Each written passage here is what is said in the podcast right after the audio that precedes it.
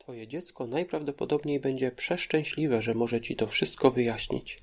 Tak więc Twoja wada, mała wiedza historyczna, może właśnie stać się Twoim atutem. Dziecko chętniej opowie Ci o tym.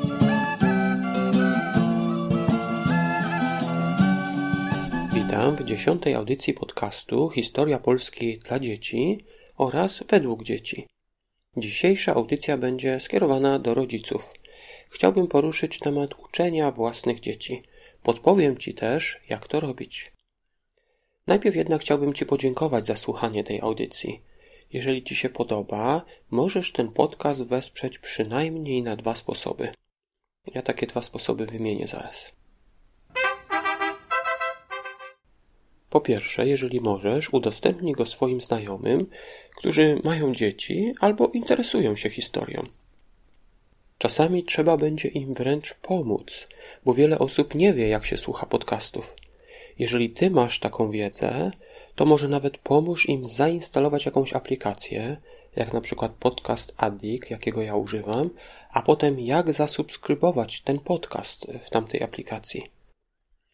W notatkach do tej audycji będą wszystkie linki. Drugim sposobem, w jaki możesz wesprzeć tą audycję, jest Patronite.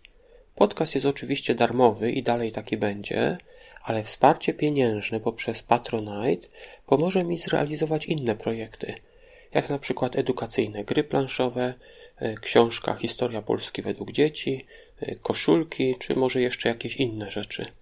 W notatkach będzie link do konta na Patronite. Tutaj może taka uwaga. E, konto jeszcze nie działa w tej chwili. Mam nadzieję, że w ciągu tygodnia będzie już gotowe. Teraz przejdźmy do głównej części tej audycji. Bardzo się cieszę, że słuchasz tego podcastu. Najprawdopodobniej robisz to ze swoimi dziećmi. Cieszę się też, że podobają Ci się te audycje. Mam nadzieję, że dzieci też słuchają i to dobrowolnie, że nie musisz ich do tego zmuszać. Jeżeli nasz podcast nauczy Twoje pociechy historii Polski, będę przeszczęśliwy. Ale takie pytanie się nasuwa, co Ty możesz zrobić? Być może w tym momencie stwierdzisz, że nie znasz historii, albo że nie masz czasu na uczenie dzieci. Rozumiem to i moja wypowiedź nie miała na celu wpędzać cię w poczucie winy, że może zbyt mało czasu poświęcasz dzieciom. Chciałbym po prostu Was, drodzy rodzice, zachęcić do wykorzystania tego czasu, który macie. Przecież małe dzieci nie będą chciały prowadzić długich, godzinnych dyskusji na temat historii pierwszych piastów. Wystarczy więc, że po prostu zapytacie. Na przykład moglibyście zapytać córki, że gdyby miała wehikuł czasu, to którą księżniczkę albo którą królową Polski by odwiedziła w pierwszej kolejności? Albo zapytajcie syna o to, który piastowski władca był najlepszym wodzem, a który najgorszym. Historia świetnie się też nadaje do rozpoczęcia rozmowy o trudnych sprawach, na przykład kwestii kar, jakie kary są srogie, a jakie nie. Innym takim problemem może być na przykład konflikty yy, rodzeństwa, że rodzeństwo się kłóci ze sobą. Wielu polskich władców miało podobny problem konflikty z rodzeństwem. Można więc porozmawiać na przykład o stosunkach między braćmi i siostrami w przeszłości i na przykład pochwalić Czcibora, który wspierał swego brata Mieszka w bitwie pod Cedynią. Czcibor nie walczył o władzę jak wielu późniejszych piastów, którzy walczyli z rodzeństwem. W ten sposób można porozmawiać na przykład o problemie niezgody między rodzeństwem, nie mówiąc bezpośrednio do dzieci, nie karcąc ich, ale mówiąc czy karcąc innych. Można wtedy na przykład zapytać, co nasze pociechy sądzą o postępowaniu czcibora. Innym trudnym tematem dla rodziców są kwestie wychowania seksualnego. Tutaj również historia daje nam możliwość porozmawiania o tych rzeczach na przykładzie innych ludzi.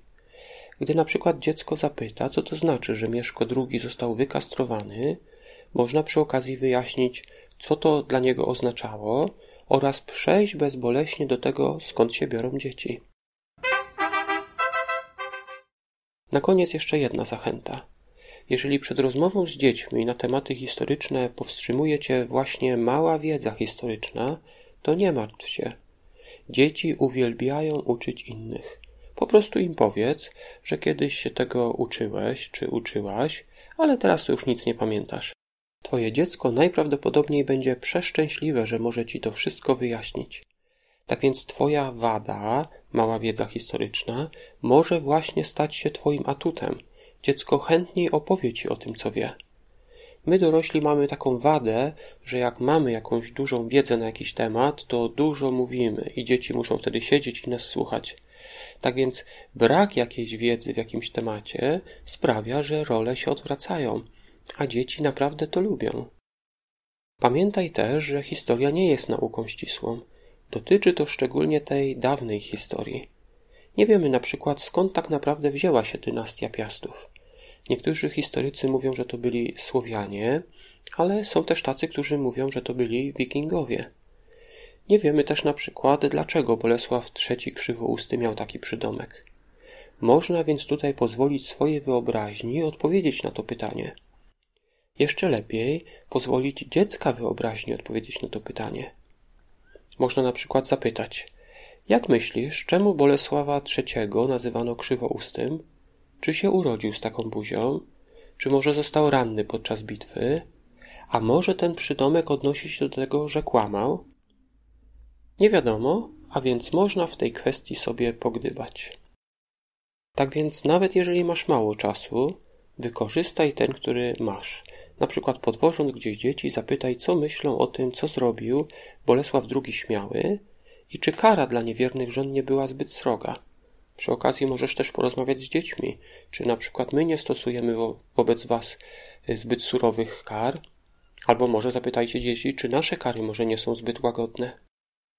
Wykorzystaj też historię, aby rozpocząć rozmowy na tematy, które chcesz poruszyć z dziećmi, jak na przykład kłótnie między rodzeństwem lub wyjaśnienie kwestii seksualnych. Nie martw się też, że Twoja wiedza historyczna jest mała. Pozwól dziecku stać się Twoim nauczycielem. Podobno uczenie innych jest najlepszą metodą uczenia siebie. Tak więc, jeżeli dziecko będzie uczyć Ciebie, jeszcze lepiej zapamięta to, czego samo się nauczyło. Historia nie jest ścisłym przedmiotem i wiele informacji wcale nie jest pewnych, a inne są po prostu nieznane. Tak więc można puścić wodze wyobraźni i razem z dzieckiem wyobrazić sobie, co się tak naprawdę stało. Teraz już dziękuję za wysłuchanie tej audycji.